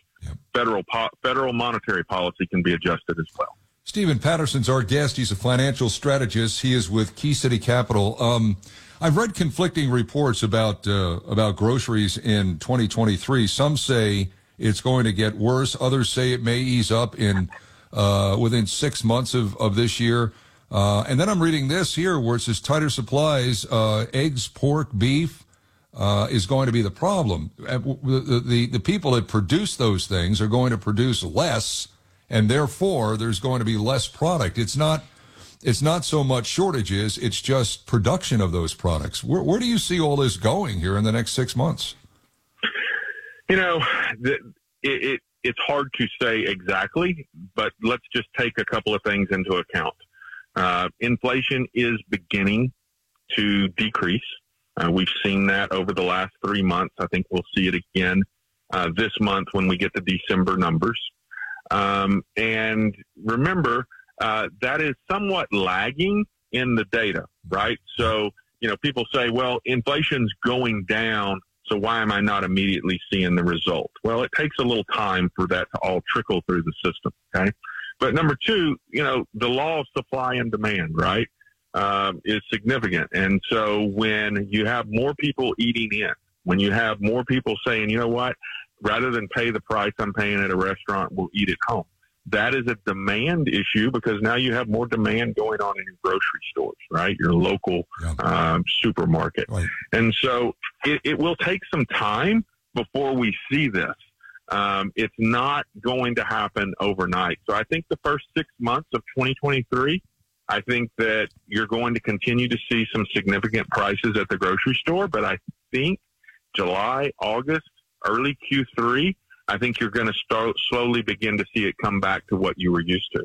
So can you, you're a financial strategist by trade. Can you apply the same logic to other things? I mean, we've seen gasoline come down a little bit. Now we're starting to see it bump up just a little bit. That's kind of mercurial, but can you see it in other things? Perhaps maybe an evening of the market, the stock market, and perhaps if inflation comes down, a little bit of an ease, if you will, on the stressors that some of these large companies have who may default to layoffs if the inflation rate stays as high as it is and interest rates keep creeping up. With the Lucky Land Slots, you can get lucky just about anywhere. This is your captain speaking. We've got clear runway and the weather's fine, but we're just going to circle up here a while and get lucky. No, nothing like that. It's just these cash prizes add up quick. So I suggest you sit back, keep your tray table upright, and start getting lucky. Play for free at LuckyLandSlots.com. Are you feeling lucky? No purchase necessary. Void where prohibited by law. 18 plus terms and conditions apply. See website for details. Yeah, I don't think that we see a rebound in the market until we begin to see the Fed cut interest rates. And I don't think we see the Fed cutting interest rates until probably Q3 of 23. I think that interest rates are going to continue to rise for the foreseeable future. We're at about 4.25 right now. I think that, by June of 23, we're probably at 5.25. I think they're going to continue to have some adjustments. I don't know if we continue to see 0.75 points, but a 0.25 point and a 0.5 point over the coming months, I think, is very much going to be in line with where the Fed's directing things. Yeah, and as long as that continues, I think you're going to continue to see some serious sell-offs in the stock market. Yeah, and what could help as well, as you mentioned earlier, is Washington and by Washington I mean the administration has just got to stop spending money. It's just there's only, if we ran our personal lives like they run the federal government, we'd all be in hock right now, and you wouldn't be a financial strategist. You'd be into bankruptcy law. I mean, it's just. Well, it's no, and let's face it, that omnibus spending bill that just went through was not good. You have two really uncontrollable forces right now going on, and I just want to point this out to everyone. You have Jerome Powell that is dealing with monetary policy, right? And so he continues to raise interest rates to tamp down inflation. But on the other hand, you have a Congress that's completely out of control that just passed an egregious omnibus spending bill that the president signed over the holidays that sets up fiscal spending for Congress for the next year. Okay. So, you have Jerome Powell with his left foot on the brake, and you have Congress with their right foot on the gas. I think if we all went out into the parking lot and did that with our own personal car, our mechanic would love us, right? Because it's going to explode. Yeah. Well, that's exactly what we're doing right now in this country. Yeah, I know. And it's embarrassing the number of people on the other side of the aisle from the Democrats who say and yell and scream about all the spending that's going on. And we got to curtail spending. And then 19 senators turn around and vote for this thing. It's amazing. And a lot of them who aren't even they're not even going to be in office by the end of this week. It's just staggering. It really is. Stephen, we can go on this for forever, but I know you got to run. We appreciate your time. Stephen Patterson, you can find him at KeyCityCapital.com. Stephen, you stay well. We need to hear your voice now, and we'll visit down the road. Thank you. Ken, thanks for the time. Yeah. It's always about real dollars. All of this is about real dollars, and cut it any way you want to cut it. You go shopping for groceries in real dollars, it's night and day compared to where it was 2 years ago. Until and if what we talk about happen, it probably will be. 226 News Radio 700 WLW. It'll be a divisional dogfight. Punches for the end zone. Touchdown! Joe Burrow and his big bad Bengals battle it out with Baltimore's Ravens. Showtime! Prepare for an action-packed AFC North showdown. Caught by Chase, heads for the end zone. Touchdown! Dangerous Dan Horde and Dave Lapham have the call live. That is Coffin Nail. Coverage begins tomorrow morning at 9. Bam, bam, bam. On 700 WLW, the home of the best Bengals coverage. If you're looking to buy a piece of commercial property, Holding Realtors may be your best destination. In fact, extract the word may, it will be. Steve Florian, one of their agents, has a great commercial property for sale in Bridgetown. 4,800 square feet, solid masonry building, multi-purpose building uses 19 parking spaces, phase 3 electric services, 11th and 12th foot ceiling lights. It's amazing if you wanted to get in there with your business. What if you're looking to buy or sell your home? Well, Holding is right there to do that, too. They've been there since 1991 just for you. And if you call them now, they'll give you a free market analysis of your home. Here's the phone number, 513-451-4800, 513-451-4800, or on the Internet, Holding with an E. ProFootballTalk.com. The wait is over. Sports betting is finally here, Ohio. Download the Tipico Sportsbook app today and visit WLW. I am Ken Brew. Austin Elmore in at the top of the hour. He will take you right up to Xavier basketball later on this afternoon. See, here's why I think this was kind of fly by the seat of your pants with the NFL this week. This story popped this morning. Apparently, the league was considering a coin toss to resolve a Bengals-Bills final score or to determine who won. Now, Rich McKay, who's the competition committee chairperson, denies that. He said that didn't happen in the competition committee. And he goes on to say maybe there were discussions at the league office about that. That was never brought to us or discussed with us. So it could have gone on at some level above him. But that's that just shows you that they, all of this was on the fly. And then we all know about the coin flip. If the Bengals lose tomorrow to the Ravens, we all know about the neutral site. Neutral site will not be Detroit. The neutral site will not be Indianapolis. I mean, there's been some talk of Pittsburgh. Pittsburgh has one of the worst playing fields in the entire NFL. I doubt seriously if it will be Pittsburgh. Cleveland is central. And yes, if you played an AFC championship game in Buffalo, chances are at that time of the year, the weather will not be good. And so it wouldn't be good in Cleveland. I mean, same chances, I would guess. Chicago seems like a long way to go to play a game like that. But I don't know. Somebody suggested earlier in the show, what about a college stadium? I mean, what about someplace like Ohio Stadium? I don't know if it's available. Don't know if the NFL would want to do that. Probably would like it in one of their own venues. I'm thinking Tennessee. Now, Tennessee may very well be in the playoffs, pending what happens here in their game with Jacksonville later on. But I'm just, it shows to me that they never, ever considered this a possibility before now. And I will flat out guarantee you cash money that if it rears its head again, God forbid it involves a player that has something to happen to him like what happened to DeMar Hamlin, I will guarantee you that there will be a mechanism in place so that they don't have to go through all of the hoops and the what-ifs that they went through this week.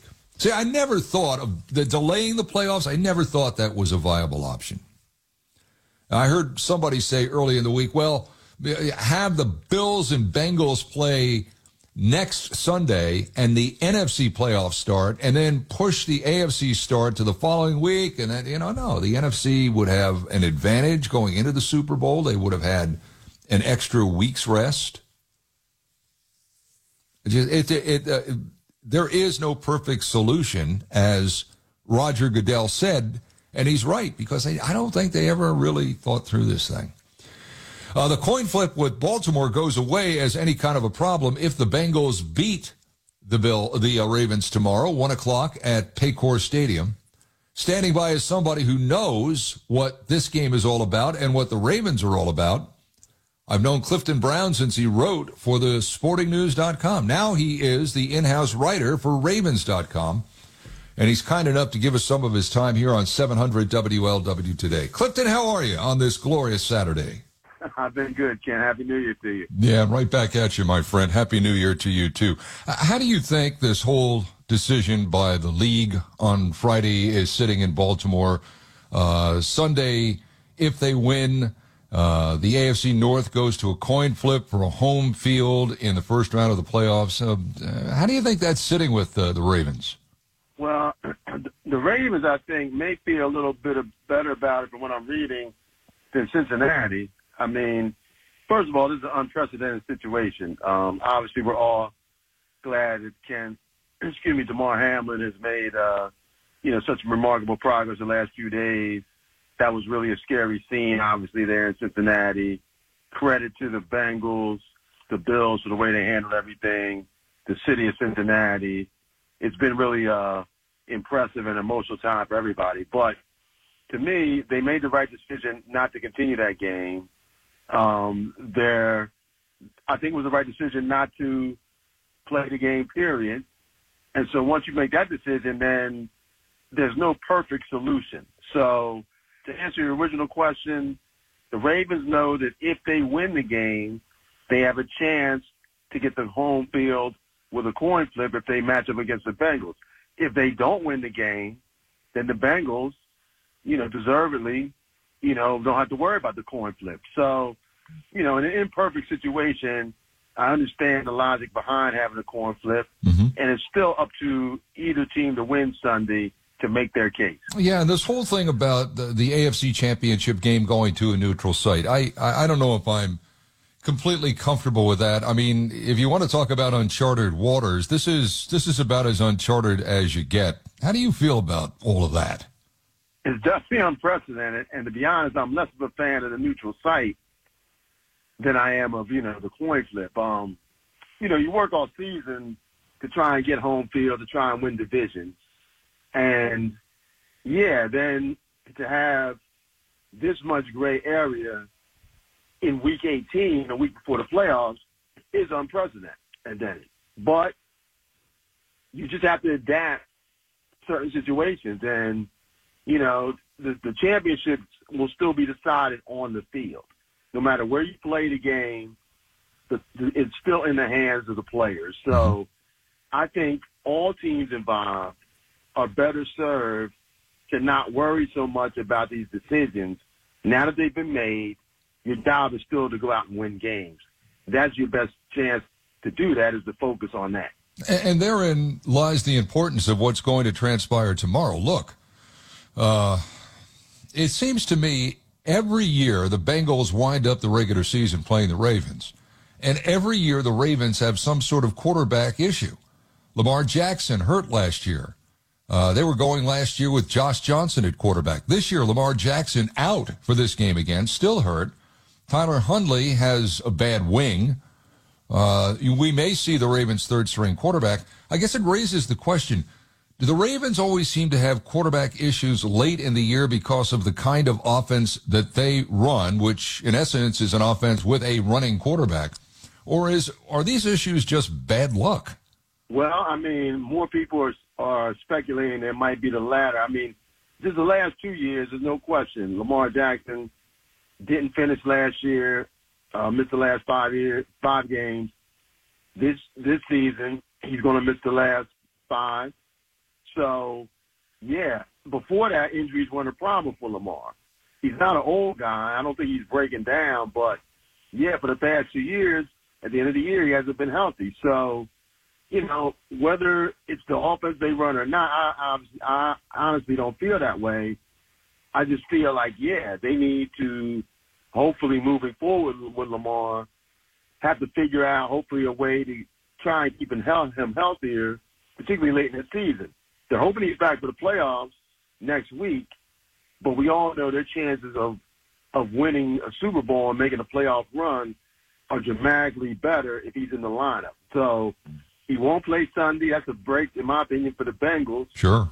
And Huntley has been bothered with arm issues, but I have a feeling he is going to play Sunday. The Ravens believe they can win with Huntley, but if he's the healthier he is, the better chance they have for that to happen. Yeah, sure. Now you mentioned going forward with Lamar. His contract is up. They could not get to a deal, both sides, in this past off season. Do you think Lamar wants to stay in Baltimore, and do the Ravens want to keep him? I do. I think the Ravens want to resign him, and I think Lamar wants to stay in Baltimore.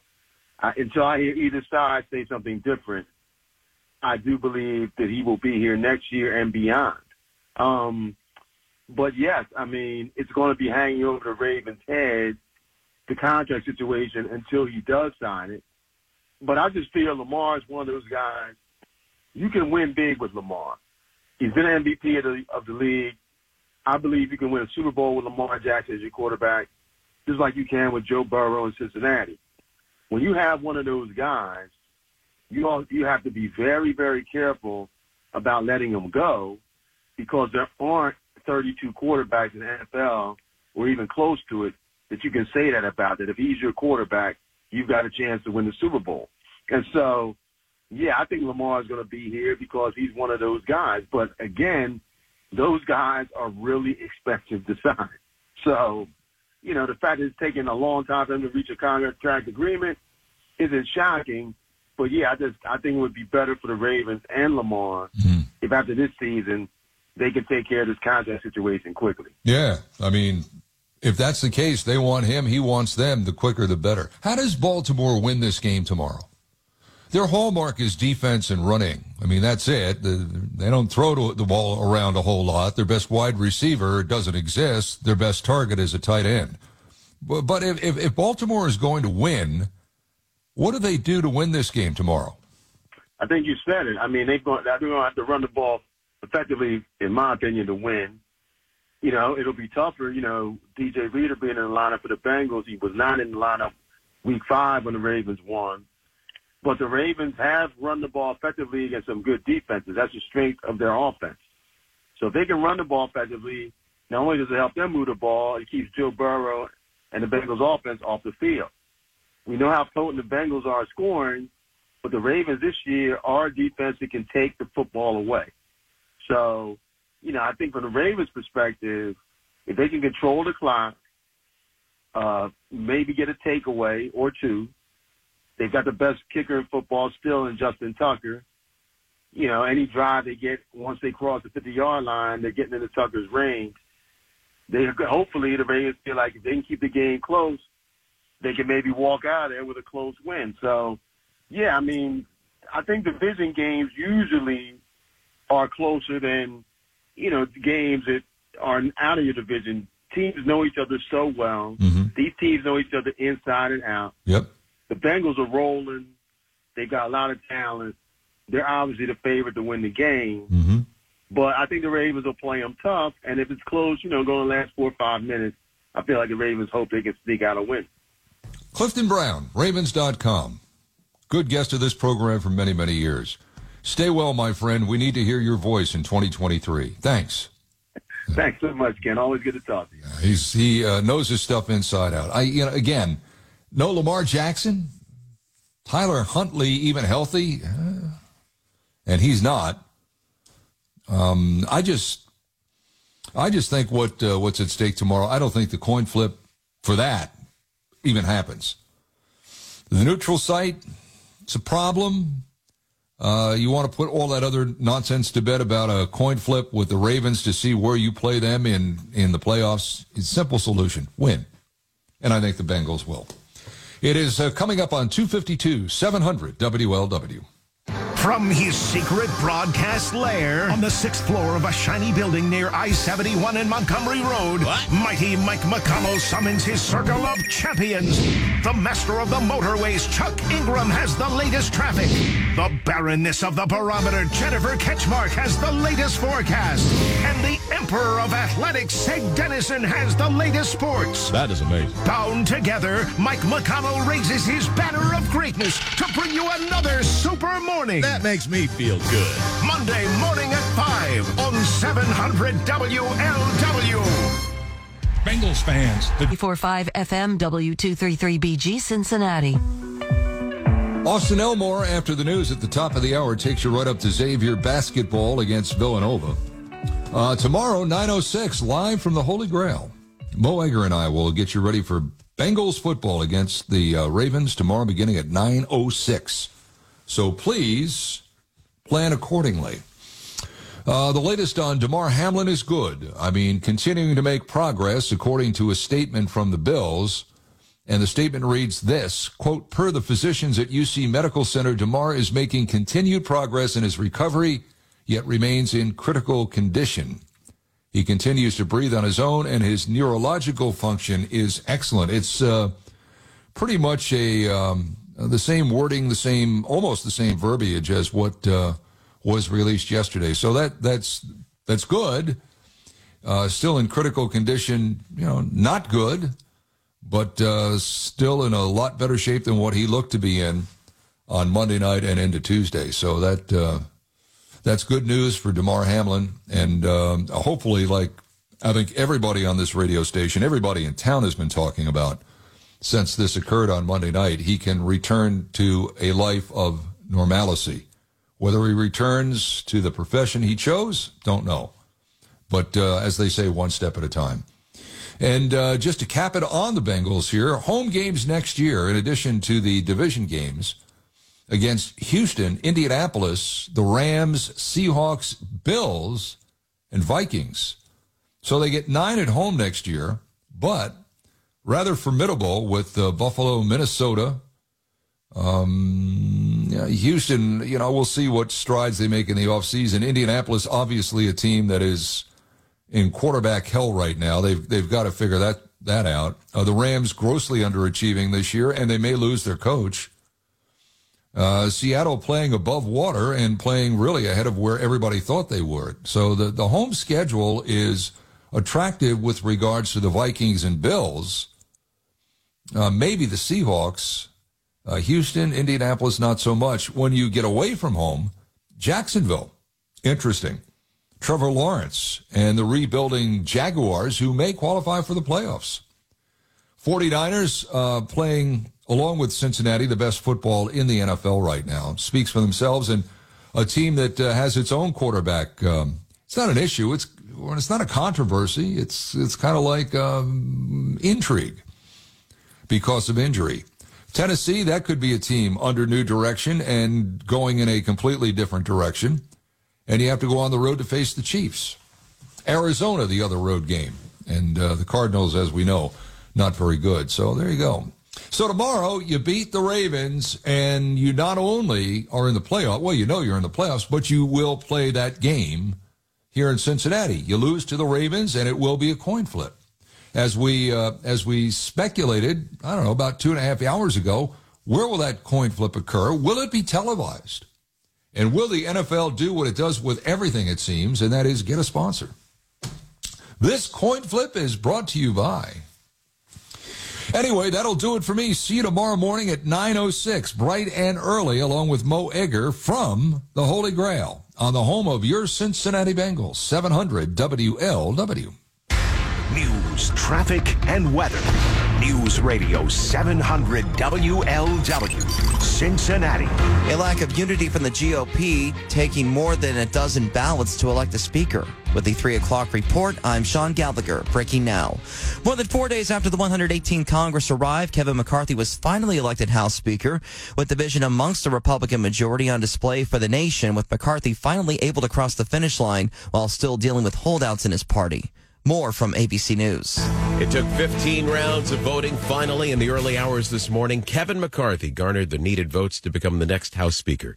Minutes before his swearing in, McCarthy calling on his fellow elected members to remove the ugliness that politics had endured over the last few years. There will be times we agree, and many times we will differ. I promise our debates will be passionate, but they will never be personal. But warning the Biden administration that he will hold it to new scrutiny. We will hold the swamp accountable. From the withdrawal of Afghanistan, to the origins of COVID, and to the weaponization of the FBI. But with Republicans in the House spending days battling over the speakership and the new speaker weakened by concessions made to get the job, there is concern that Republicans are going to struggle to pass even the most basic bills. Dave Packer, ABC News. And Democrats were unified with their nomination as Hakeem Jeffries received nominations for Speaker on all 15 ballots. He is now House Minority Leader. Now the latest traffic and weather together right now. Checking the major interstates and highways. No new accidents to report. Now, the latest forecast from the Advanced Dentistry Weather Center.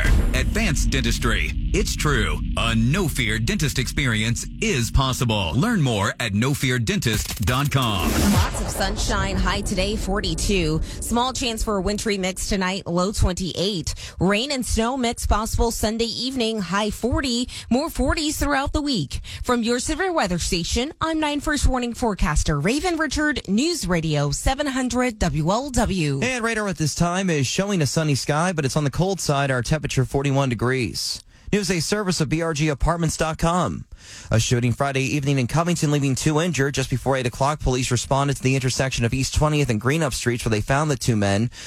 Both were taken to UC Medical Center with one in critical condition. The other man, identified as 23-year-old Hector Manuel Sauer, was stable after being shot in the leg. With the NFL officially canceling the Bengals-Bills game after it was postponed following Bills safety DeMar Hamlin's cardiac arrest, the Bengals providing information to fans on where they can get refunds. The team says if you bought tickets, the cost and any related fees, including parking, will be automatically refunded. If you're a season ticket holder, all costs will be credited to your account, and the amount will be applied to your next Bengals invoice. If you would prefer a refund, you'll need to put in for that. Details on Bengals.com. If you bought resale tickets through a secondary platform other than Ticketmaster, you'll need to contact customer support for that platform.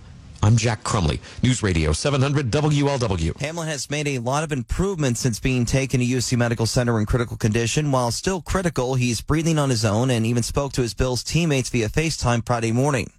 The Bengals will face the Ravens Sunday at Paycor Stadium with a 1 o'clock kickoff to finish the regular season. The Bengals are AFC North champions regardless of what happens, but should they lose and the two meet again next week in the wild card round, a coin toss will decide where that game is played.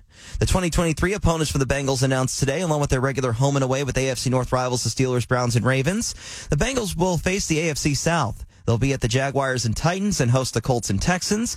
The Bills also returning to Paycor Stadium next year, and the Bengals head to Arrowhead Stadium to face Pat Mahomes and the Kansas City Chiefs. The NFC West on the Bengals schedule, the home games are against the Seahawks and Rams. On the road, they'll take on the Cardinals and 49ers. The Bengals also hosting the Vikings. College basketball, 18th-ranked Xavier visiting Villanova this afternoon. Pre-game just after 4 o'clock here on the Big One. Tip-off at 4:30. A rough afternoon in Tuscaloosa for Kentucky as they are just about to lose down 78-49 to Alabama. The Crimson Tide are 7th in the nation. After we have basketball here on the Big One, we join the NFL action. Chiefs visiting the Raiders. Chiefs look to lock up the top seed in the AFC. Then later on, the Titans will visit the Jaguars. The winner takes the AFC South title. That's an 8:15 kick. Our next update is at 8:30. I'm Sean Gallagher, or 3:30. I'm Sean Gallagher, News Radio 700. WLW. This report is sponsored by Tire Rack. Nearly 3,000 teen drivers die in car crashes each year. Tire Rack Street Survival is designed to save lives. Lucky Land Casino, asking people, what's the weirdest place you've gotten lucky? Lucky? In line at the deli, I guess? Aha, in my dentist's office. More than once, actually. Do I have to say? Yes, you do. In the car before my kids' PTA meeting. Really? Yes. Excuse me, what's the weirdest place you've gotten lucky? I never win and tell. Well, there you have it. You can get lucky anywhere, playing at LuckyLandSlots.com. Play for free right now. Are you feeling lucky? No purchase necessary. Void where prohibited by law. 18+. Terms and conditions apply. See website for details.